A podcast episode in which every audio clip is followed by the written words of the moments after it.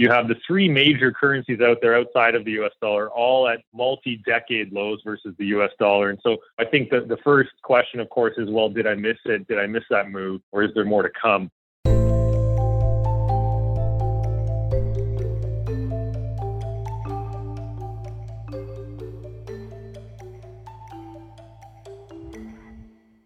Welcome to Views from the Desk, a special edition of the BMO ETFs podcast. In these timely episodes, we provide the latest investment news and expert commentary on the markets, the economy, and investing. Brought to you by BMO Global Asset Management. As the Bank of Canada once again raises interest rates and indicates that more hikes are likely on the way, what's the outlook for fixed income? In today's episode, portfolio managers Chris Heakes, Chris McHaney, and your host Kevin Prince break down market expectations. They also discuss ETF flows, geographic allocation, and currencies. Before we hear from the team, please consider subscribing to Views from the Desk on your preferred podcast platform. And for many more ETF insights and resources, visit the new and improved Canadian ETF dashboard at bmoetfs.ca. Welcome back to Views from the Desk. Today I'm hosting, it's Kevin Prince from BMO Exchange Trade Funds. Always an honor to be doing the show, as well as I get a chance to work with Chris Heakes and Chris McHaney, which are our guest portfolio managers today. Gentlemen, thanks for joining me on today's podcast. Thanks. Morning, Kevin. And we got a lot to unpack today because we've got flows in from last month in ETF, which is always provides good insights what's going out there. In addition, just saw news coming from the Bank of Canada. We'll talk about that as well as we're seeing, you know, some pretty strong movements in currencies, and I wouldn't mind getting your thoughts in there too. So let's start off with a conversation in regards towards flows into ETFs last month, and I made a few observations, and I wouldn't mind picking your brain on those observations. First and foremost, there's been a lot of investing into broad market Canadian-based ETFs, and a little bit lighter on the U.S. side for that matter too, but still some broad market there there too. What's your thoughts on uh, Canadian broad market and why we're seeing flows into that area, guys? Yeah, thanks, Kevin. So I think international investors have become more interested in Canada. There was a nice uh, economic reopening trade, a value-oriented trade. Uh, you know, I think there's still interest in energy materials. We're seeing a lot of supply disruption, obviously, in energies, and and and I think for that reason, you're seeing you know participants get a little more active. Um, so we have we have seen some large Canadian flows. You know, as a reminder, ZCN or TSX Composite, that's a great way to get broad beta exposure at a, a price of only five basis points. So great ETF there to invest alongside, you know, some of the international investors that are taking an increasingly, you know, increasing interest in Canada. And I'd say on the U.S. side, you know, it was kind of muted month in, in terms of Canadian flows, but in terms of U.S. flows, you know, about 80% of their equity flow went to the U.S. Thanks for that, Chris. And I think you also have that institutional demand really pushing that around, which I think that is a great aspect of our uh, ETFs in Canada. That you know advisors and investors and institutions are all participating in this respective market, providing that democratization of uh, ETF investing. Chris, let me stay with you for a bit more. I got a question for you in regards towards um, you were sort of seeing strong flows this last month too, in in short term money market like investments. Give us some thoughts on that, please. So I think, you know, this is what we uh, often see when there's risk in the markets. You know, investors, you know, get concerned and, and reduce their risk, uh, you know, go to cash. You know, cash is interesting now. It's offering much more uh, attractive yields than it was, say, a year ago. You know, as we're going to discuss later, the Bank of Canada just took their overnight rate up to 3.25%, uh, and that's, you know, almost a 15-year high. Um, so those cash ETFs, I think, are, are you know, uh, certainly more interesting, and there is still concern in terms of duration with fixed income. Um, so looking at those short cash instruments, and again, we're going to talk more about fixed income later, but ZST and ZCS, um, you know, you're looking at yield to maturities in the four to five percent range. Um, I think it's more more attractive to investors. So we're seeing more interest there for sure. A couple of things we've seen interesting is um, we're certainly seeing uh, cover call ETFs get some pretty solid flows last month. They're ranking in the top 10, uh, a few of them ranking in the top 10 so, sold ETFs last month. Maybe give some thoughts on why we're seeing cover calls up, up in the market these days. Since we launched cover calls 10, 11 years ago, that income's always, always been a topical uh, segment for many of our clients. Nowhere is it more true than than today. You know, you look at CPI, we're on, you know, we're targeting about a seven to eight percent CPI for the year this year, and it's going to be elevated next year. And I think when you look at exposures that can help you keep pace with inflation, you know, one of the ones that kind of immediately stands out to me is the covered call strategies. You're looking at equity yields around the 3%. You know, bond yields, like we said, are climbing, but still in that 3 to 4% range. Dividend-based strategies in the 4 to 5% range. But, you know, in general, on the cover calls, we're seeing in that 6 to 8% range, and it's sustainable income. You know, one nice thing that we talked about on this podcast as well is that ability to monetize the volatility. And as, as we know, volatility's been elevated in this post-COVID world and, and is elevating, you know, even more these days with, um, you know, interest rate and central bank policy causing, you know, some uncertainty in the markets. So, you know, cover calls is a, is a, is a great strategy to deal with some of these challenges in the market and, and help turn the, you know, turn the volatility into income, like we said. So I think not surprising that we're seeing, you know, strong lift off here with, you know, whether it's ZWB, Canadian banks, or ZWC, ZWU, utilities with a defensive bias, or several of our other high dividend strategies. I think not surprising, we're seeing a lot of, uh, you know, constructive activity there. Yeah, it makes a lot of sense. A, getting paid for your wait, plus, you know, participating in the volatility and making, you know, participating in that piece too. Sticking with our volatility conversation a bit more, like one of the things I didn't see on the list, which is interesting, is that, you know, products that are focused on low volatility didn't see many of those in the in, the, in the flows, the higher end flows. Maybe give us some thoughts around we're not seeing low volatility up there. Yeah, and you know, to be honest, Kevin, I think a little bit unfair given the you know relative performance benefit they've added this year. You know, you look at ZLB in Canada, low volatility, it's down two and a half, where the index is down eight and a half this year, so six percent outperformance. And uh, you know, if you look at the U.S. market, it's even more kind of dramatic. Our ZLU is up two percent this year, uh, so it's actually up, um, partly helped by that USD exposure. But uh, but if you look at the S&P 500, even in Canadian dollar terms, it's down 14%. So we're looking at 16% outperformance. Uh, so yeah, to your point, a little bit surprising. Flows haven't been, you know, a little more robust, but you know, it's a great opportunity to, to remind investors that, you know, and we talk about it on on these calls, you know, quite often is, you know, that that uh, benefit that low volatility can add to the equity slice of your portfolio, you know, help protect against those negative outcomes, just setting it up for more success going forward. So, you know, we've had some success this year. We've seen ZLB, you know, our street sales, which is, you know, what we see our end clients doing, advisors. You know, we've seen some success, but I think there's, you know, there's an argument to be made that, uh, you know, they should be capturing more flows. Um, so they are, you know, doing what they're designed to do certainly this year. Yeah, thanks for that, Chris. I, I think you're right. It's just a matter of um, taking a look at the options you're right? Maybe they're being punished because they're relatively looking at these things, but not looking at them on, on what the value add they're bringing into space. Thanks for that. Join leading industry experts in person as they provide institutional ideas for a recession or recovery at the BMO ETF Forum, taking place September 28 to October 13, with two hour events in Burlington, Vancouver, Montreal, and Richmond Hill the forum will feature face to face networking opportunities for advisors, as well as trade ideas for income and equities. Space is limited. Register now at BMOETFsForum.com. Let me flip gears here because I want to now talk about uh, fixed income and have a little bit of fixed income discussion. Because, of course, you know, the Bank of Canada came out just a few minutes ago talking about uh, raising rates by another 75 basis points. And I think we put that together, that's around 300 basis points for 2022 cumulative tightening. And that's pretty much the fastest pace since 1990. So we're certainly seeing a tick up there. And what he's talking about in his announcement, of course, is there's potentially more to come. So I guess let's start with the first question I got on fixed income in regards towards how is this being priced into fixed income? Let's talk about that first. And then I want to talk about after that is more you see kind of value in fixed income. So let me come back to that secondly. Let me get your thoughts on how this is being priced into fixed income first, please.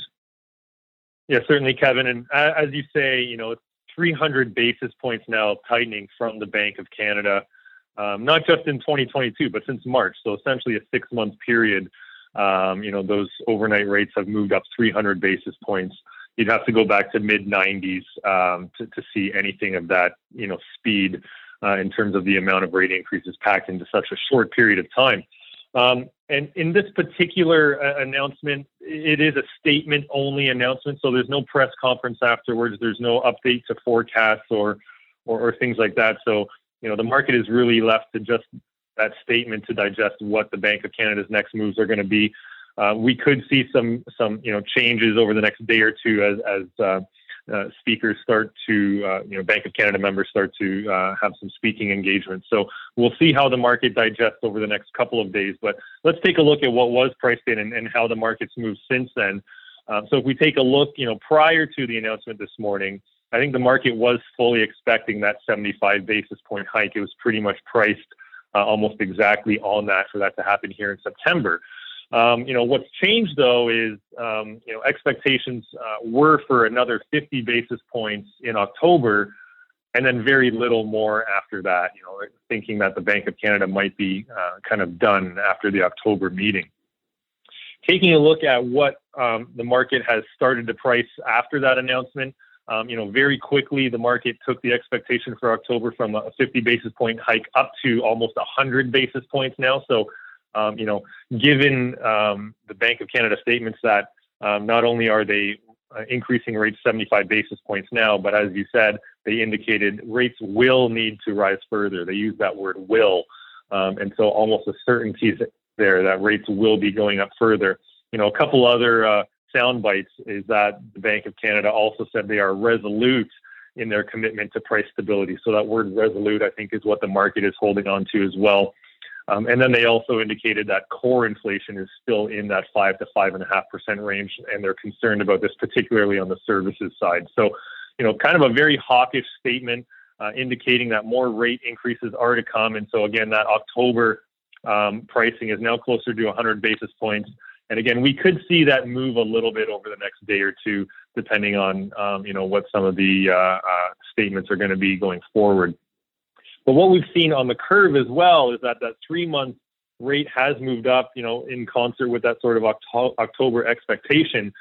But the longer end of the curve is actually moved down in terms of, uh, you know, very, very small.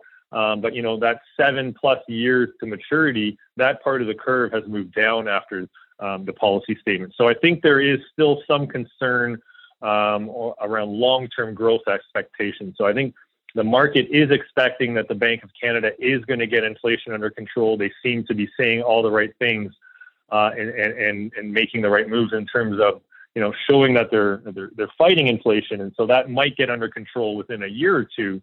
Um, but you know, I think the market is expecting that that is going to cause a recession or at least a significant slowdown in growth, and so those longer term rates, um, you know, coming down a little bit.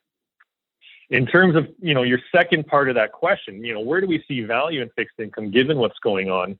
Um, you know, I think um, going back to the, the conversation on flows, you know, we've seen recent flows into those cash-like vehicles like ZMMK, our pure money market ETF, uh, but also our ZST and ZUS, which are the ultra short term um, ETFs that uh, either Canada or US um, that give you corporate and, and treasury exposure to one year or less. You know, those those yields are starting to look a little bit more attractive while taking on very little duration risk, right? And so that's a great parking spot for investors as the market um, you know, figures out what the next direction is going to be. And so we've seen flows there, and we think that that's a good spot to be. The other spot we've actually seen flows um, in the fixed income world is on longer duration um, type of investments. So ZFL, you know, long federals, or ZLC, long corporates.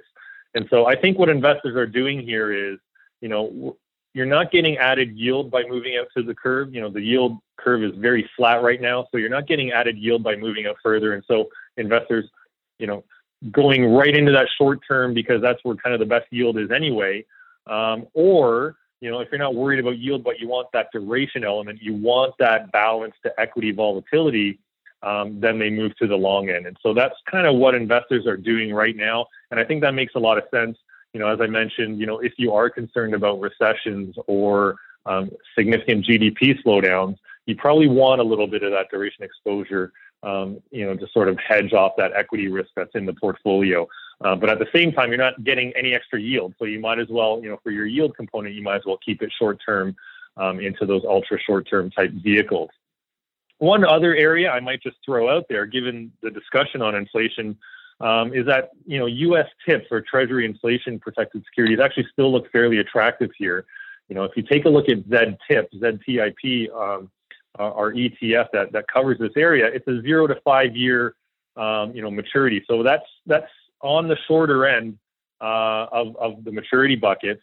And if you take a look at the two year break even in the US, it's sitting at about 2.3% right now. So, you know, if you believe US CPI over the next two years is going to be on average higher than 2.3%, you know, by investing in tips, you'll benefit from that uh, outcome if uh, if that comes to be. So, you know, that looks pretty attractive here. Again, you know, headline CPI in the U.S., although it's slowing down, still over seven percent. Um, you know, I think the second half of next year, that year-over-year comp starts to get a little bit tougher um, with, um, you know the year-over-year comp comparison to what's already some higher prices. Um, so that might slow down in the second half of next year. But we we like that sort of you know the two-year level at 2.3. Um, you know, we think CPI potentially could be coming in higher than that, and so that's potentially a nice area to uh, kind of a satellite position in the fixed income world to, to take a look at if you want to add some value there. Thanks Chris. I, yeah, I mean, uh, being resolute, there's a good word there. Resolute, yes. I can understand with the CPI tracking over 5% in Canada that they need to be resolute, but hoping that with peak infl- inflation has peaked, as you kind of alluded to there, hopefully it starts to give them another path going forward than the regular 75. But we'll take it as it comes. But I also like your thoughts there. Barbell approach, short term and long term, maybe some inflation protection to manage it right now. We're going to place some holdings here because you know, one thing we're certainly seeing is movement in the North American markets. Fed, uh, you know, the Powell and the Jackson Hole, you know, kind of weighs on the markets on a regular basis, more more North America. And we've certainly seen the impacts in the in the developed markets, uh, to a certain extent Canada too, but it's been more buoyant, more buoyant here in Canada. What's your thoughts on allocation, U.S. markets relative to Canada, relative to international? Yeah, thanks, Kevin. And, uh, you know, I think Jackson Hole, you saw a lot of that same language coming out of the U.S., uh, you know, central banking representatives as, as we're seeing in Canada, that commitment to fighting inflation. Obviously, that's not what the equity bulls would love to see, and they'd love to see a little bit of more of an easing on rate, you know, allow some of those growth type exposures to recover. Um, but that being said, you know, it's, it's a pretty globally coordinated um, you know, kind of uh, event right now. And even the ECB is talking about a 75 basis point rate increase. And I can't remember the last time Europe did anything over 25. It's kind of a globally coordinated. If you look at the lay of the land in terms of in terms of you know global equities, you know valuation is, is very attractive. So yes, although we talked about investors kind of moving to less risky assets like cash or, or you know fixed income type vehicles, no, I think the attractiveness of the valuation is definitely there right now. So if you're looking at Canada, uh, basically Canada, international, and emerging markets are all sitting at 11 PE. Uh, that's pretty low, right? Um, even the U.S. is sitting at a forward PE of 17, which is which is you know pretty low in kind of comparison to where they've been the last few years. You know, we expect the U.S. market to trade at a premium because there's more growth into it. And we know technology trades at a higher premium, um, but it's you know it's attractive levels there, and you know they're trading you know very good return on equity and, and depressed uh, price to book levels. Um, you know, if you kind of put it all together, and I'm going to kind of leverage our multi-asset team here because they do have monthly views that are publicly available, and we we we, we push them out and, and lean into them. You know, they're neutral on the U.S. They're overweight Canada, uh, a little underweight EAFE, and neutral again on EM. And you have to dive into kind of what's driving that. They do like the energy overweight, and, and you know, and I think that's part of that overall overweight Canada. They they they you know think that this is going to be a kind of predictive theme. Um, you know, U.S. is the U.S., and as we know, it's about 60% of global equity markets you know, and and they're neutral. So that means you know you're going to have a big chunk of the U.S. and, and you certainly want to, as you know, their equities are you know somewhat of a growth engine. I think in terms of the international equities, obviously, as we know, there's there's been you know a lot of disruption, you know, various things over the past few years.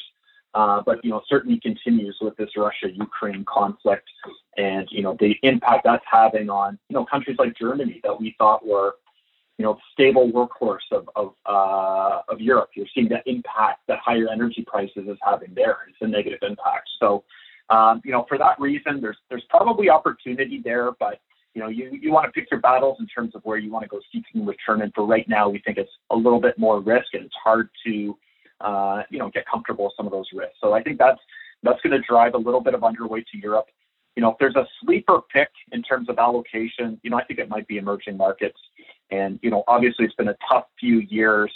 But if you, again, look at, um, you know, what regions are being the most accommodative you know, China's actually being pretty stimulative in comparison to some of these other central banks. And obviously, there's been significant challenges there with COVID and their zero COVID policy. Um, you know, but as a reminder, I think the only free lunch in investing is diversification.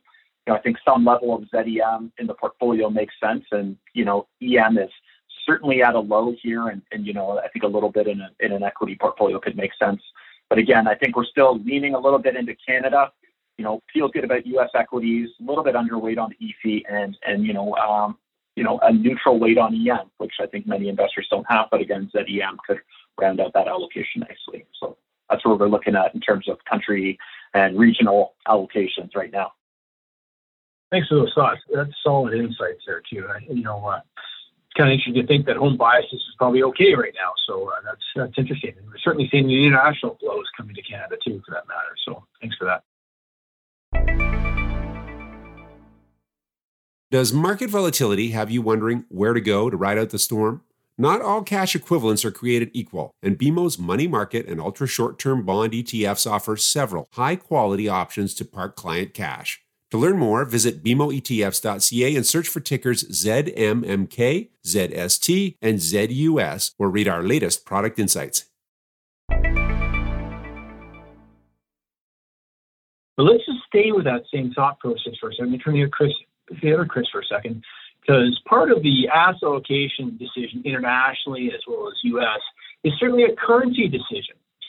And one thing we've certainly seen in the last little while is a, a strong rally in USD relative to CAD, but also relative to other currencies. And it's a key part of performance for those respective investments. So those people want to you know, think about not only accessing the market, but also accessing the market and the currency. Can we give us some thoughts on that area, please? Yeah, certainly, Kevin. And I think, you know, this is a tricky one, of course, um, uh, given what's been going on and, and, what's expected to continue going forward. But, uh, you know, I think, first of all, the expectation is for continued U.S. dollar strength globally. Um, and that's really just an indication of where their economy is and then where they are in the rate hiking cycle as well. Um, but just to give you sort of a lay of the land, first of all, um, in terms of where we are right now, US dollar versus some of those major currencies that are out there. So versus the euro, um, you know, the euro's at its lowest point versus the US dollar since 2002.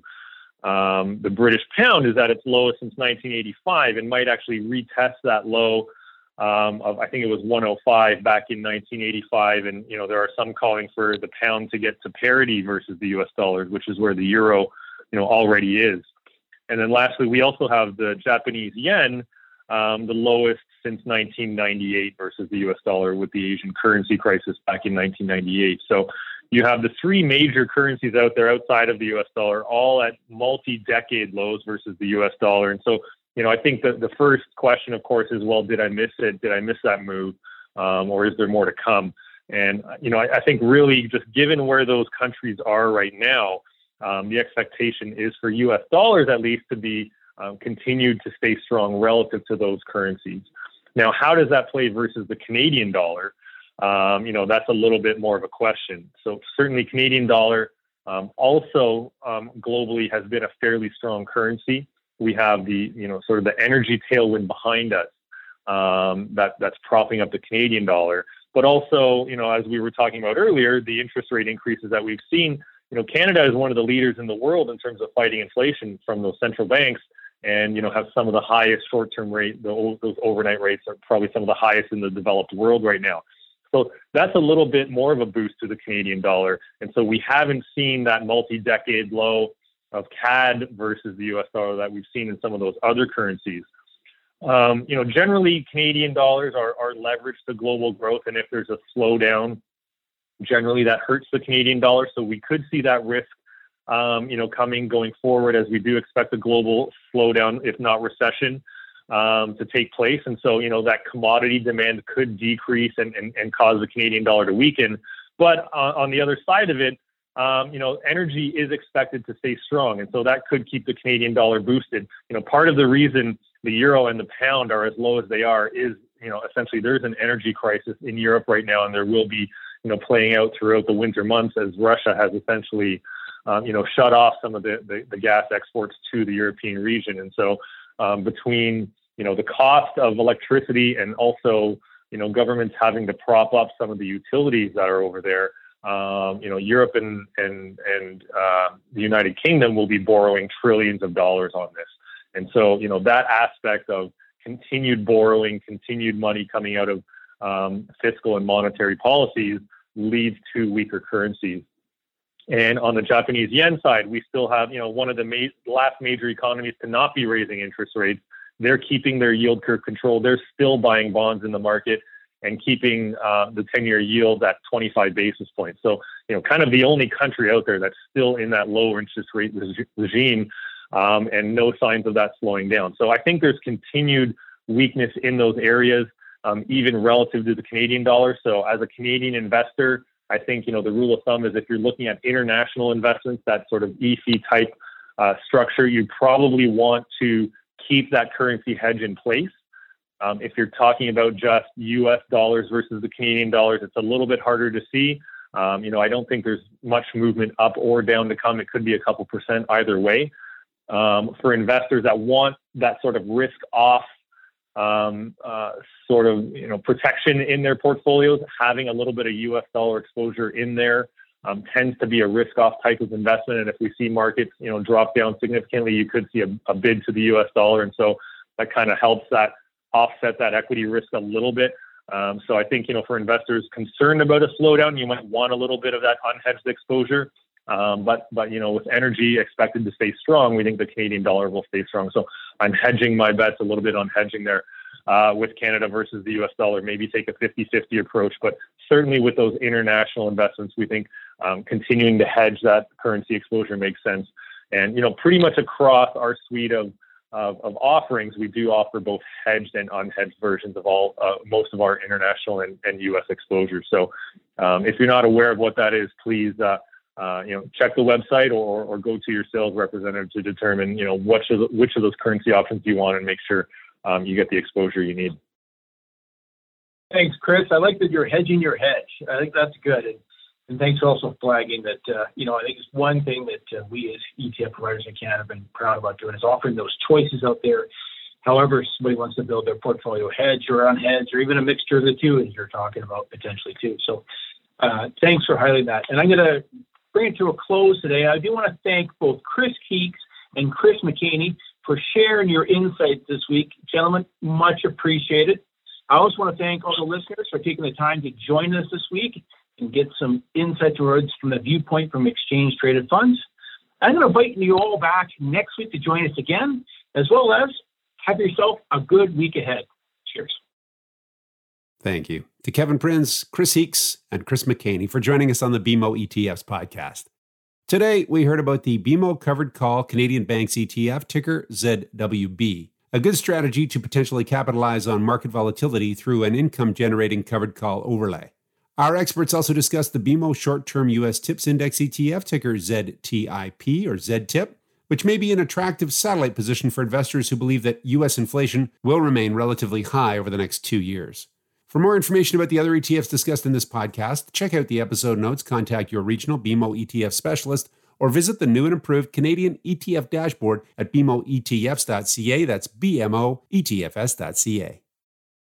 The viewpoints expressed by the portfolio managers represent their assessment of the markets at the time of publication. Those views are subject to change without notice at any time without any kind of notice. The information contained herein is not and should not be construed as investment, tax, or legal advice to any party.